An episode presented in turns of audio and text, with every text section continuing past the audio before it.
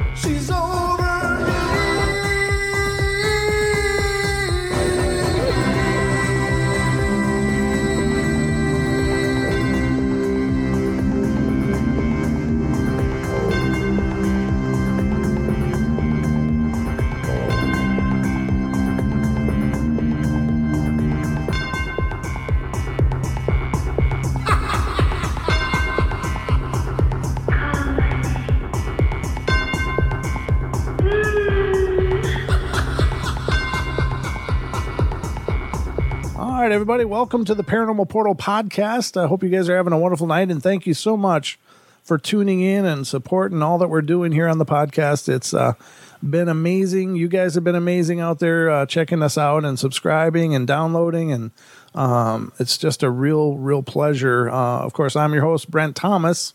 This is the Paranormal Portal podcast, and uh, once again, special thanks to Revolver Podcast for making all this possible.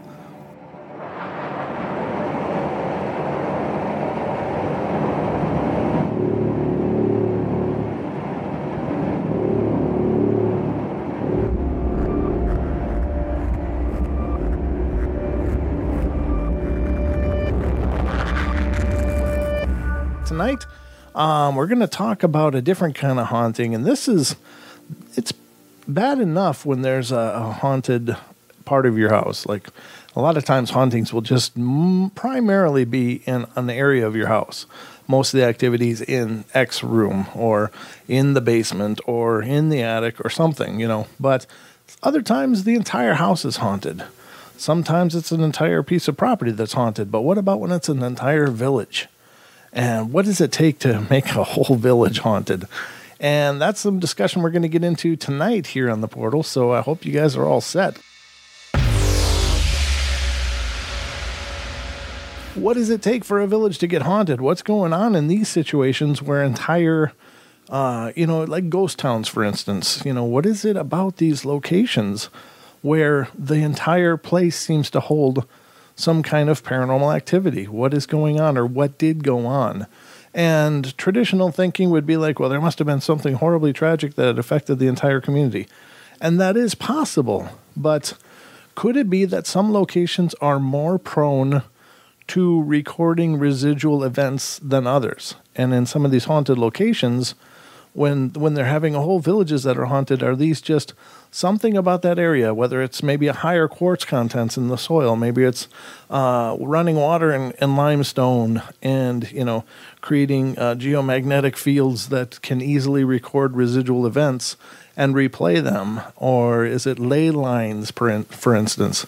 What are these factors that go on in these ghost villages that create entire community areas of of paranormal activity. So, are they all intelligent haunts? Are you know are they mostly residual?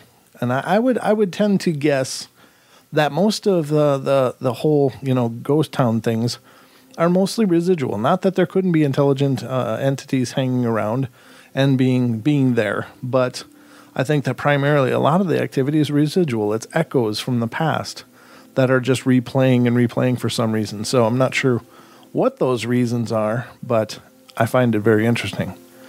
Let's get into some of these tales. And again, I think that a lot of these activities are probably residual, but let's see what these stories are all about that are being reported here. So the first one's coming out of Indiana in the U.S. Okay, so it says this story has been handed to me. Uh, so it's not my story, but in a sense, now it's been handed to you. Um, it was given to me by my elder brother and sister, who both, when questioned separately, stated the same details to my recollection. I've not done a recent questioning to verify this, but I assume, t- uh, uh, in any case, but I assume, in any case, I find it interesting and I hope you will as well. Me too. As children, my older brother and sister would sometimes make use of the forest nearby their home. This, for those who are curious, was before I was born. My brother and sister are quite a bit older than I am, and playing there from time to time, and I believe I. I'm unsure if they did for certain play there, but they did at the very least have to enter on one occasion. Unfortunately, they did not know the terrain well. Our father, who was who is not the brightest nor is he very responsible, had taken on the task of caring for a friend's feline, a cat. Uh, the cat, while under his care, managed to escape, and fearing his friend's response to the fact that the animal had gone miss- missing, he sent out a search party. At least I assume this was his logic, aka my brother and sister. Their destination, the woods. My brother and sister set out to find the cat, and more than likely against their will, but determined nonetheless, they wardened further, uh, wandered rather further and further into the woods, searching and searching, and they came upon it. Uh, they came up empty-handed, not a no no cat at all. It was beginning to get dark, and they didn't have much time, so continuing the search, they wandered between a pair of trees and into the broken, ghostly remains of what they referred to as a village. There wasn't much. The frames of old buildings, perhaps lost long ago in a fire, and the empty remains were at least the least of their worries. As it was getting darker, they began to head back, but wait, the direction in which they came simply led them right back into the remains of the village. Around and around they went, but ended right back in the village until it hit them the two trees. They began looking for the same two trees through which they had entered.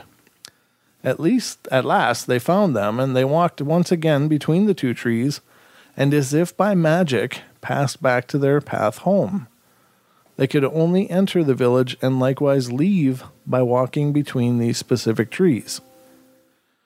As it became darker, they finally arrived home safe, and as it turns out, the cat had been hiding at home all along.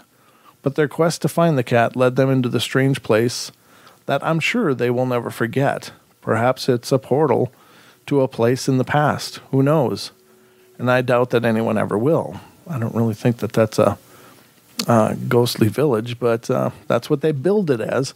Now, it is an interesting story, though. Um, and again, we've talked many times on the show about the possibility of there being natural portals. And they could be, uh, again, triggered by um, overlapping of dimensions. They could be just some quirky uh, of quirk of reality in these specific locations. That maybe the the geomagnetic uh, triggers in that area would cause something like that to happen, where you know there could be a time space anomaly. And we've covered other stories in the past on the show about the the one that comes to mind initially is this woman was uh, doing a, a paranormal investigation with a photographer friend of hers, and uh, they went to a cemetery, and it was renowned to be very haunted. And the woods around the cemetery, it was kind of an isolated cemetery, were also rumored to have lots of ghost lights and things like that. So they went in there and uh, they started looking around and, and had some activity and such, but then they started noticing ghost lights in the trees. And so they ventured into the trees. Now, the woods surrounding the cemetery were only maybe 100 yards uh, thick all around the thing. It wasn't like it was a vast wilderness and it was in a metropolitan area or in a uh, uh, you know around a city or a town. So it wasn't like in the in the far reaches of of uh, you know some desolate tundra. So they went out in these woods and they're kind of following these lights around and looking and looking. And suddenly they realize that they have not really any idea where they are.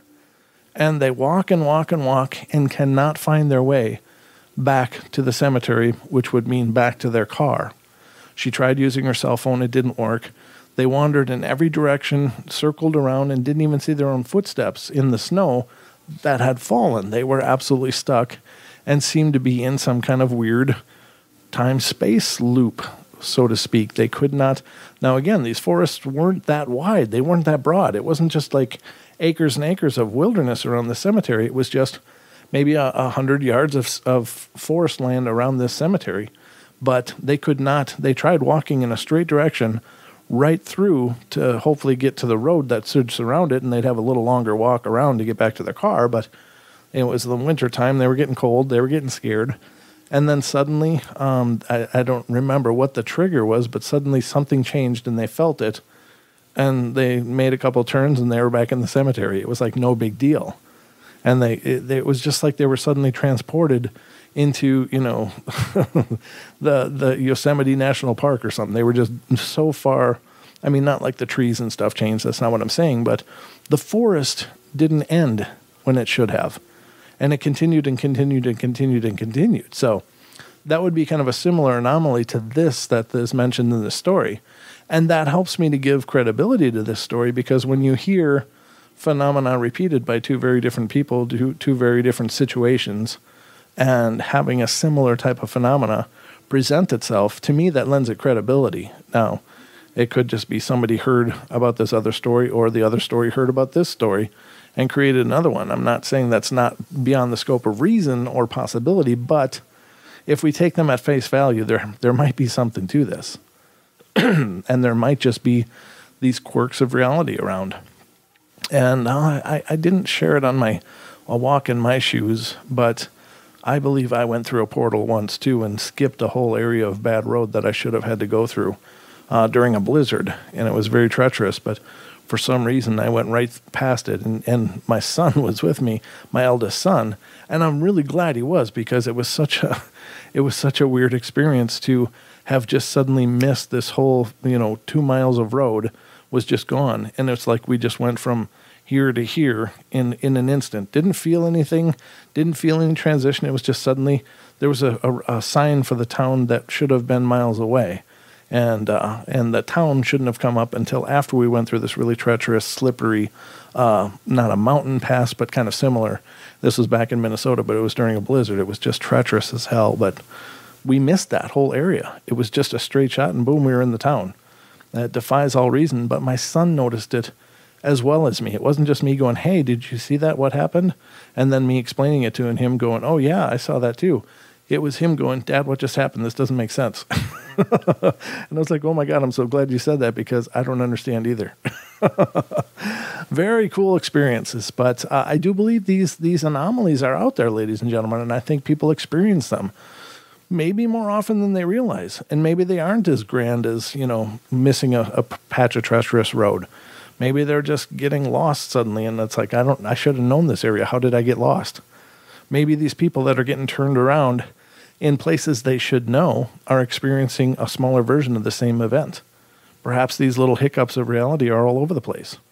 And again, they aren't hiccups, they are the breadcrumbs. They are demonstrating a more dynamic reality, I believe. So, take it or leave it, it is what it is. Okay, everybody, I think it's time we got to take a break, so don't go away, and we'll be right back with more of the Paranormal Portal podcast in just a couple minutes.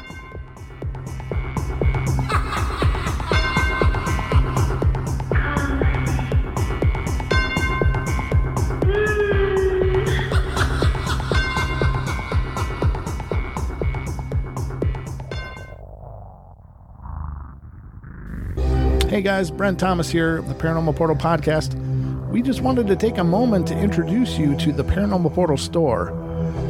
We've got t-shirts, hoodies, leggings, stickers, mugs, you name it, you might find it over there. So head on over to teespring.com slash stores slash paranormal dash portal. And you too can help fund the Paranormal Portal podcast. Thank you so much for all that you do, and thank you for being a part of our Paranormal Portal family.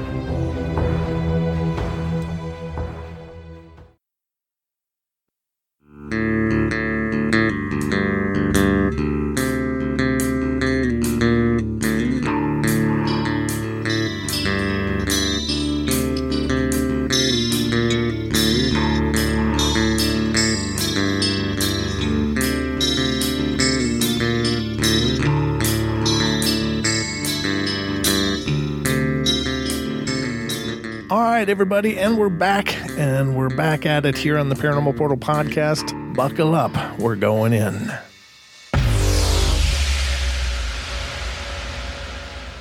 Now, this one is coming out of Russia. After a couple months searching, we finally found a new place to live within the city of Vladivostok. I'm just doing my best to pronounce that. I don't know. It's like sounds like me falling down the stairs, but I don't speak Russian, so I don't know if, how it should sound. But it looks like that. So we wanted to be near both of our jobs and in the proximity to at least a few stores. And neither of us owned a car, so we found an apartment flat near the city's trolley network, and it seemed like the best of both worlds. The building was brand new and one of the high rise apartment blocks under construction all over the city. Um, and as we were touring with the building manager, he took us through a several flat layouts, uh, which are apartments to us uh, Americans, but including uh, one bedroom, two bedroom, etc. And there was no paint on the walls yet, just sheetrock and the random spatter of plaster covering screw holes here and there. We found a corner unit on the 10th floor with a view of the nearby park, and, and we completed all the necessary paperwork. And now we just had to work out all the out the move-in schedule. I thought it said movie schedule. I was like, what? Move-in schedule and wait for the apartment to be finished. I ended up staying in the city midweek at the same tiny hotel where we had been staying following our last move out, and Ludia spent much of her time in Babushka's dacha in the co- country, taking the 45 minute train ride back and forth to her job. On weekends, we'd meet up there and spend time together, and it wasn't ideal, but it was temporary, and we were making it work. The short fall season had come to a close, and winter was already setting harshly across the coastline. Daytime temperatures dropped from the comfortable 15 Celsius during the days to about 5, and it froze every night. We started to make plans for the long, complicated winter holidays, which are so uniquely Russian. The first of these being the Feast of St. Nicholas in the early December, and if I had to relate it to any American holiday, I'd probably say it's like Thanksgiving, mostly revolving around a large family meal. As the snows began to blanket the Primorsky territory, Ludia and I spent more and more time exploring the area around Babushka's village. The forest was absolutely breath- breathtaking, covered in snow, like something from a fairy tale. Uh, massive groves of pine, deep greens mixed with sharp white snow, picturesque icy ponds, and random deer and wildlife running around as they've done since life evolved in that ancient place. And one of the places both Ludia and I wanted to visit was the Dead Village, which several villagers had told us about. No one could remember the official name of the town, and it had been abandoned since about 1930. One villager told that it was vacated due to a massive influenza outbreak. Another told us it was abandoned due to the risk of sinkholes, which threatened to swallow the entire village at any moment. Babushka didn't say much about it, but when we when we'd asked, "It is dead," she would say. Would it make it less dead if you knew why? that's nice. That's nice. it was uh, easy enough to locate. Two villages had once been sister towns, and there was still the rough outline of a country road which connected both locations. Easiest access was always by horseback, which was itself a new experience for me. Ludia drove while I sat behind her, and the journey was a bit slow going through the light, fluffy snow, and we had to stop several times. And finally, around noon, we came to the remains of a checkpoint. These cookie cutter checkpoints were classic to the early Soviet Union, and they provided a sort of guard post and emergency stopping location in case travelers needed help along the road. They were painted bright blue and could hold a couple militia, uh, Soviet police troops. Several of the old posts were still visible around other villages in the area, and though they had been long abandoned, this one was still little more than an outline as the ceiling had obviously collapsed decades ago, allowing the wooden skeleton to rot and fall. The village itself was a ghost, and you could make out where the roads had once been. By the tree lines, there was a few twisted frames and what looked like horse drawn wagons, or farming equipment. It's hard to tell, but after 90 years, there wasn't much, much left that hadn't been claimed by the trees and or been blasted to dust by the harsh winters. The entire area was completely still, and the only sound coming from the feet of our horse as we made our way through the frozen remains of the town. Around the corner from a massive live oak, we found a stone house, unlike the other wooden structures, which had all been reclaimed by the forest. This building stood mostly intact. The front facing windows were lined in stained glass, which Ludia, Ludia said meant it was most likely the country home of some aristocrat, probably repur- repurposed after its former owner was arrested or shot in the Revolution. We stopped, dismounted, and explored the exterior of the ruins, and one of the outer walls had collapsed and gave us full access to the first floor. Looking upward, a floodlight filtered down through the rotten floorboards, nothing blocking it out as the roof was completely gone over the first room. Or it says a flood of light. I said a floodlight, sorry. I was like, what? How's there a floodlight? The narrow rays of light played tricks on the shadows, making it look like the walls were moving, dancing as we passed by. And as we walked through the main entryway, uh, Ludia took several steps up what remained of the stairwell and stopped. I was distracted looking at what appeared to be bullet holes in the plaster near the front door, and Ludia called my names a few times before I finally heard her and passed back around to where she was standing. She was frozen in place, her foot actually hanging where it had stopped. As she prepared to step up, her eyes were locked on a dark area just through a crooked doorway at the top of the stairs. Do you see it? she asked me in a whisper. See what? I asked her back. I stared up at the open doorway, straining my eyes to make out anything, but there was only blackness. There's someone standing there, looking at us. She motioned with her hand as she, st- as she said it. Moving closer to Ludia, I took position directly next to her, standing on the same step. Nothing. I took another step up the wooden stairways. Uh, the stairs were spongy and giving way more than I liked, but at about the fifth step, I stopped.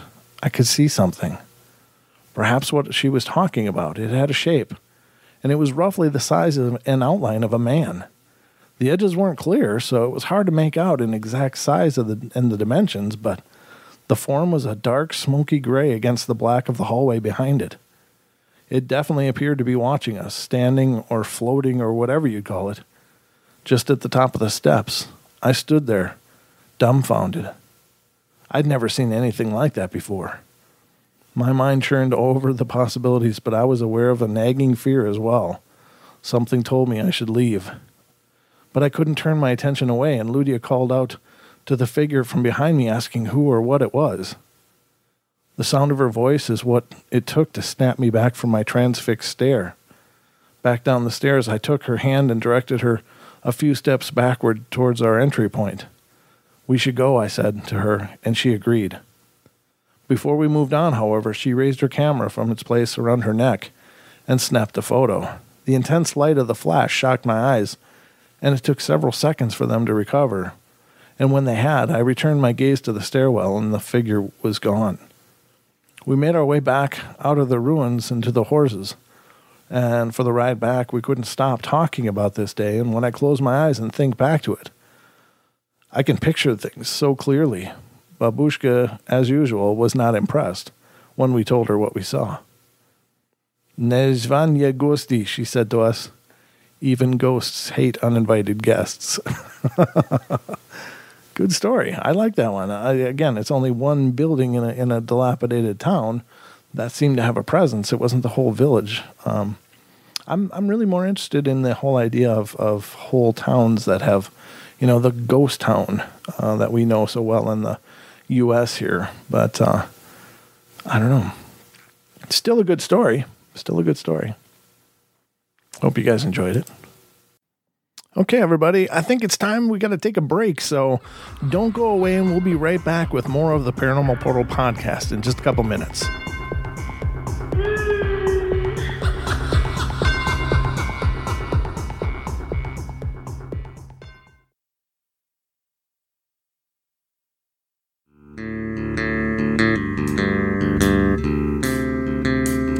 right, everybody, and we're back, and we're back at it here on the Paranormal Portal podcast.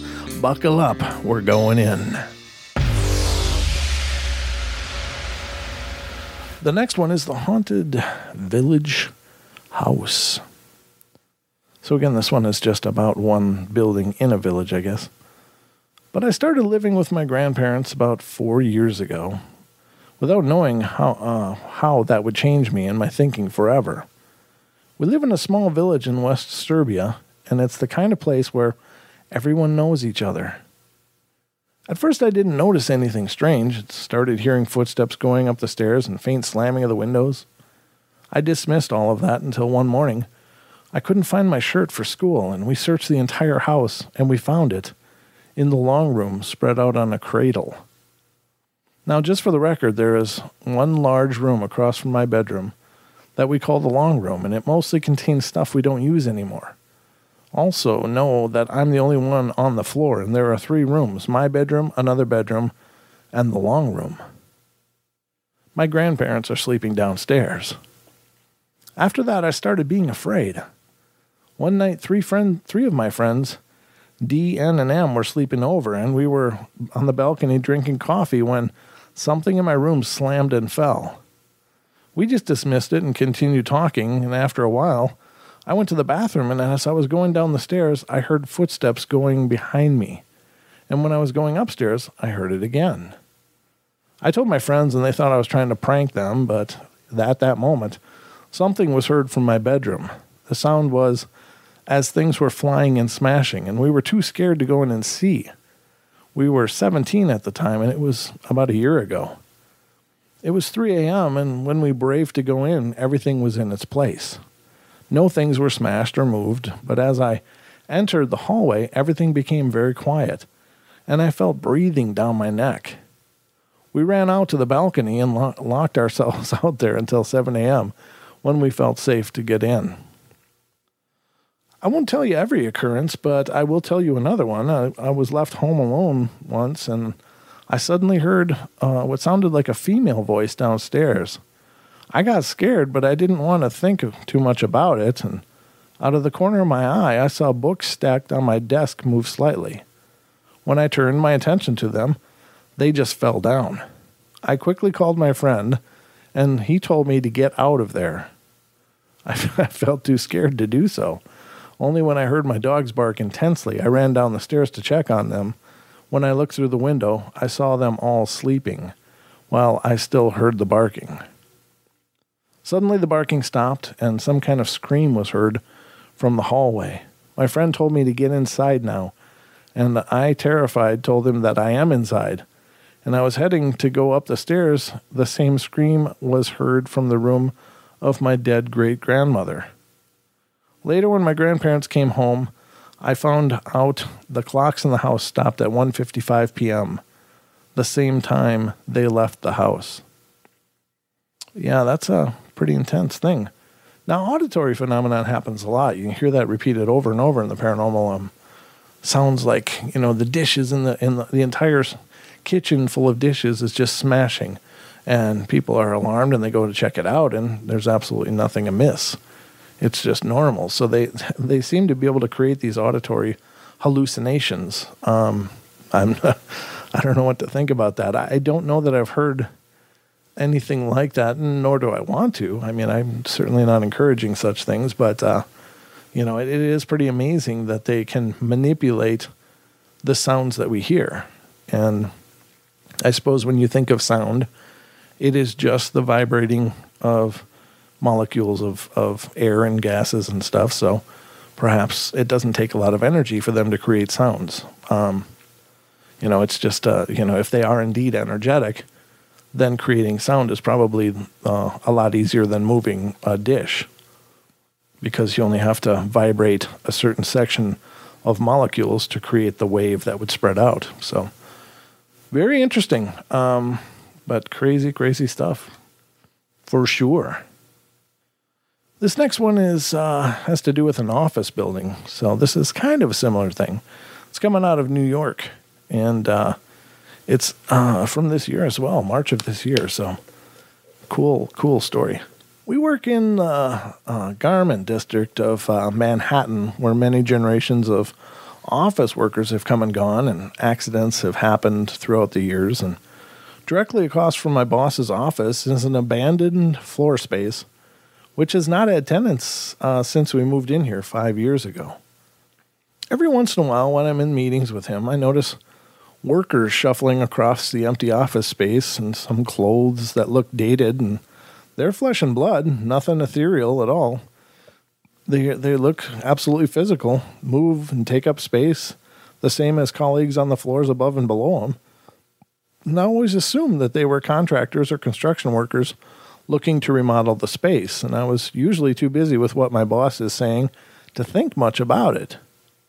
The other day, I was in my morning meeting and I noticed that one of them, a young gentleman, seemingly in his 20s or 30s, had an appearance that looked a little bit off. As I looked directly at him, staring out the window, I thought for a split second that I could see through him. Then it just hit me like a ton of bricks. I've been seeing ghosts every day for the last five years. Since the building is a pre war and likely industrial, if I'm if I'm a ghost, uh, that's likely to be the place I want to hang out in. Is it possible for ghosts can be shuffling around an office, working like they did in life, and appear like that all day, every day? Could this have been an industrial accident or disaster that is somehow leading them to keep haunting the space? What could I be seeing? And is it possibly paranormal? This has been weighing on my mind all weekend. Now, to me, what this what this story demonstrates more probably is again the the whole idea of residual residual energy. So these old buildings, I don't know what it was made out of. Um, again, ladies and gentlemen, limestone has a high quartz contents and is is really cited by a lot of parapsychologists as uh, you know one of the necessary factors to really amplify paranormal activity. And uh, you know, I don't know. I guess it's certainly possible. Um, but it's it's comes up a lot in uh, you know old old houses that there's a lot of limestone, and these old buildings. If it's a pre-war building, it could very well be limestone as well. And uh, if if limestone is indeed a great recorder of uh, energetic impressions, what this person was probably seeing was just an imprint of these people going about their day. Um, it doesn't always have to be something horrible or tragic to create that imprint. And what he was watching over and over were these, you know, recordings. Now, it didn't sound from the from the narrative of his story, he didn't seem to see repetitive actions by anything, you know, meaning that he didn't see at a certain point some male person would be walking on a certain path and that would repeat every day you know, or he would meet somebody and have a quick talk and then, you know, both go their own way. So he never made made any observation of it being repetitive actions. So it's it's possible that it's actually spiritual entities hanging out, but it seems more likely to me that it's a residual kind of impression that just is replaying out, or perhaps he's more sensitive than he knows, he or she. I don't know if it's a, a guy or a girl, but um, very interesting story, very cool story. Those are very powerful. But this is, uh, you know, it's kind of par for the course. But since there was no real interaction at all, I mean, it didn't like look over at him in his office and wave or anything. So, I mean, it doesn't it it doesn't show that it was intelligent by what this person is describing. So it does sound more residual to me. All right, the next one is uh, coming from India, and these can be tough. Uh, again, I, I, I, have a hard time sometimes reading some of these stories from around the world because you know sometimes they use very regional figures of speech or you know cultural references that I don't understand. But I'll do I'll do my best. Hopefully, this one's well written. so I didn't read it ahead of time, so we're both going to find out. Um, all right, this is not my experience, but my brother's. So. First, let me explain to you about my family and the location we lived for a better understanding. My family consists of five people. Uh, I, I, my parents, my two elder brothers, and so for a few years we lived in a village called, uh, really, Kag, Kagazanagar, Kagaznagar, Kagaznagar. That's the best I can throw at it, ladies and gentlemen. So I hope that sounds kind of close. Known uh, India's paper mill near Ali Ad- Adilabad district. We live there due to my dad's transfer, and my whole family is very spiritual and also believe in ghosts. So it was 2001. I was not yet born. My elder brother, who experienced this, was in ninth grade. And I was, I, it was the month of Ramadan. Um, and I don't know if y'all are familiar with uh, the Islamic traditions, but Ramadan changes. It's not like Christmas or New Year's. It it's it's it's a certain number of uh, uh, cycles or seasons, uh, and or moon cycles or whatever. And every year they decide when Ramadan will be throughout that year. So it usually is uh, kind of a migrating holiday. But anyway, just to give you a little background, it's not just like Thanksgiving is always, you know, in November. Well, Ramadan isn't. It could be any time of the year throughout a period of years. So, all right. So I don't. I just thought I'd throw that in there. I guess it makes me sound smart. I don't know. I hope you learned something. um. So it, it was. It, the village was a quite remote village, and my mom made some delicious food and told my brother to give some to our neighbor, our neighborhood rather. So my brother was standing out at the gate. Suddenly, he saw some men who were dressed in white outfits a little ways away and were playing on the road, and they were above the ground. Suddenly, one of them tur- turned towards him and started laughing and came running towards him. He started to run wherever he can and turned back, and there was no one there. My mom came out and saw my brother a few meters away and called him, and he was sweating profusely and fainted.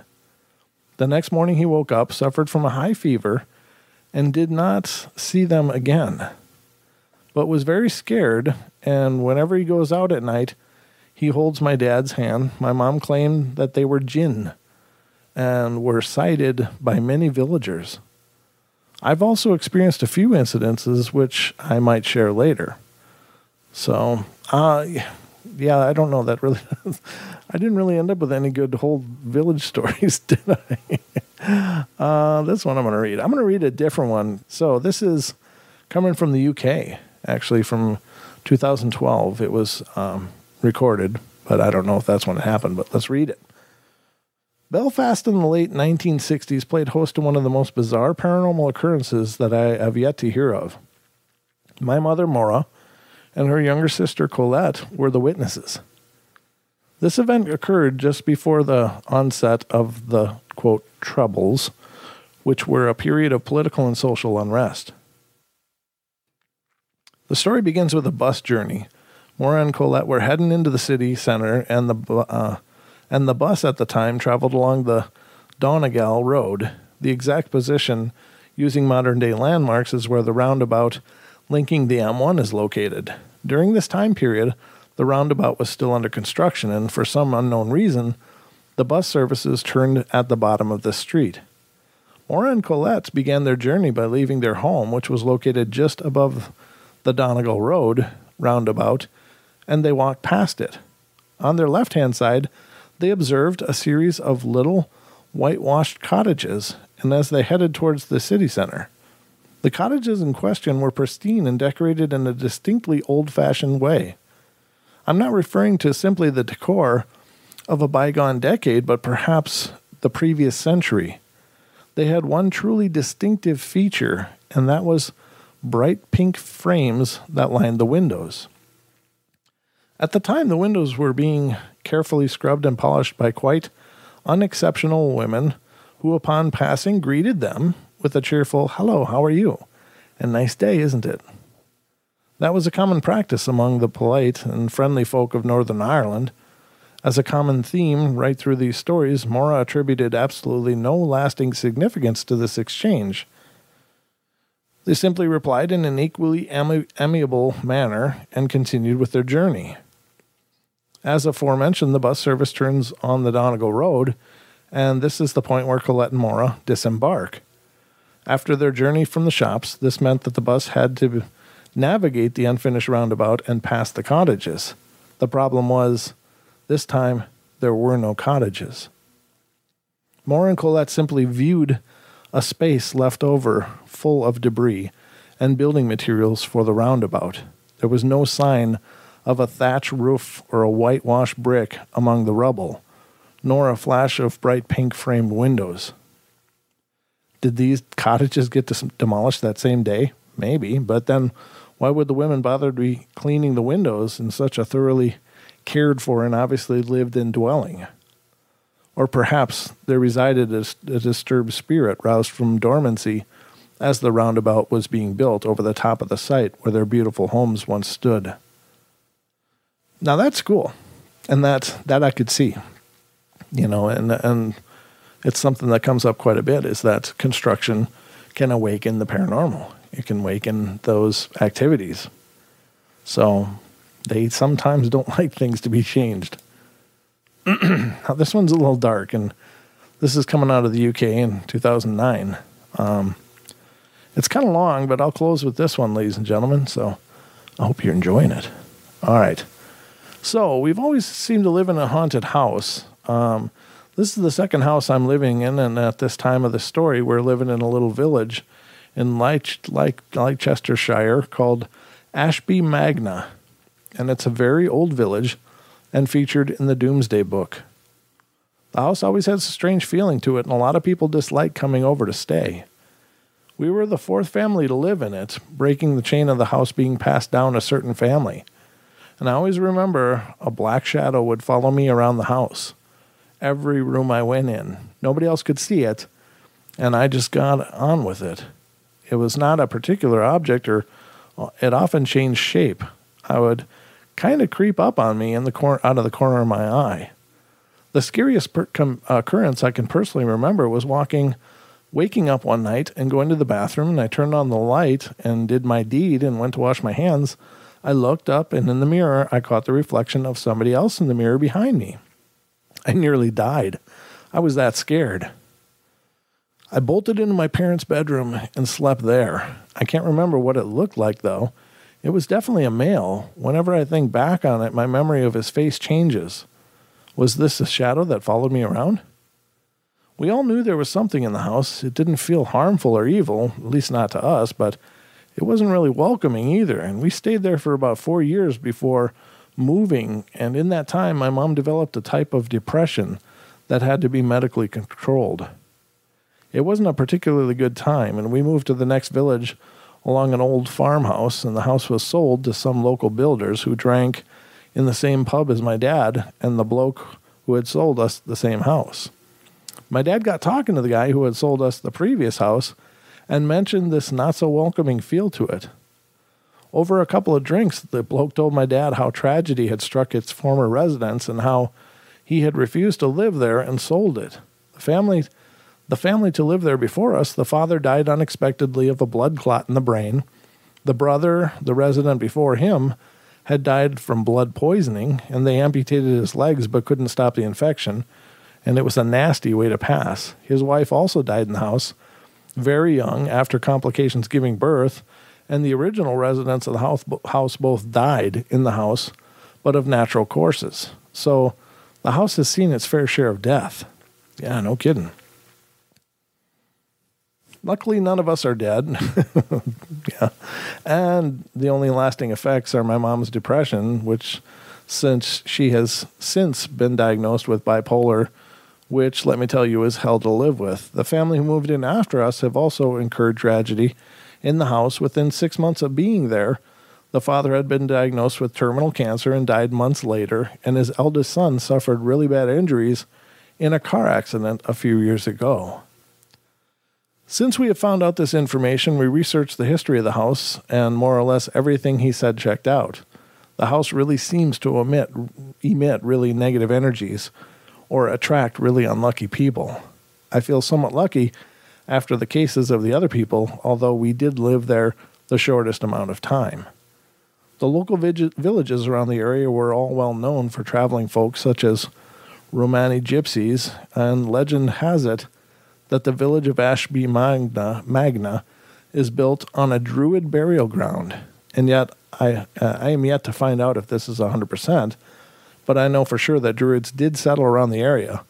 So it wouldn't surprise me at all. If anyone has visited the area, I'm sure they will agree that it is a spooky little village and with a very strange feel to it.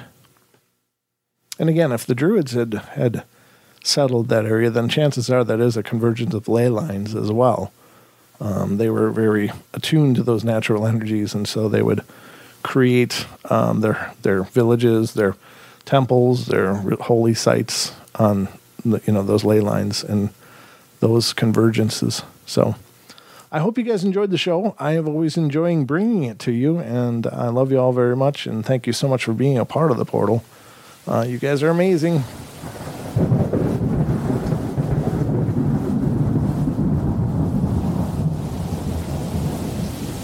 All right, guys, thank you so much for joining us here on tonight's show. I hope you guys enjoyed it. Please feel free to follow us on Facebook, facebook.com slash paranormal portal radio, as well as finding us on Twitter. We're on Twitter at paranormal portal, P O R T L. And uh, we'd love to have you stop by our YouTube page and subscribe and check out our shows there. We got hundreds of shows in our uh, our, our vault of journeys into the paranormal portal. So I hope you check it check it out, guys. We're over there at youtube.com slash paranormal portal. So hope to see you guys soon. Uh, we'll be back, of course, for more podcasts in the coming days. So uh, stay tuned. But we love you all. Be good, be kind, be nice. Take care of each other. Help each other out. Find the magic in every day and remember to laugh as much as you can. Take care, everybody.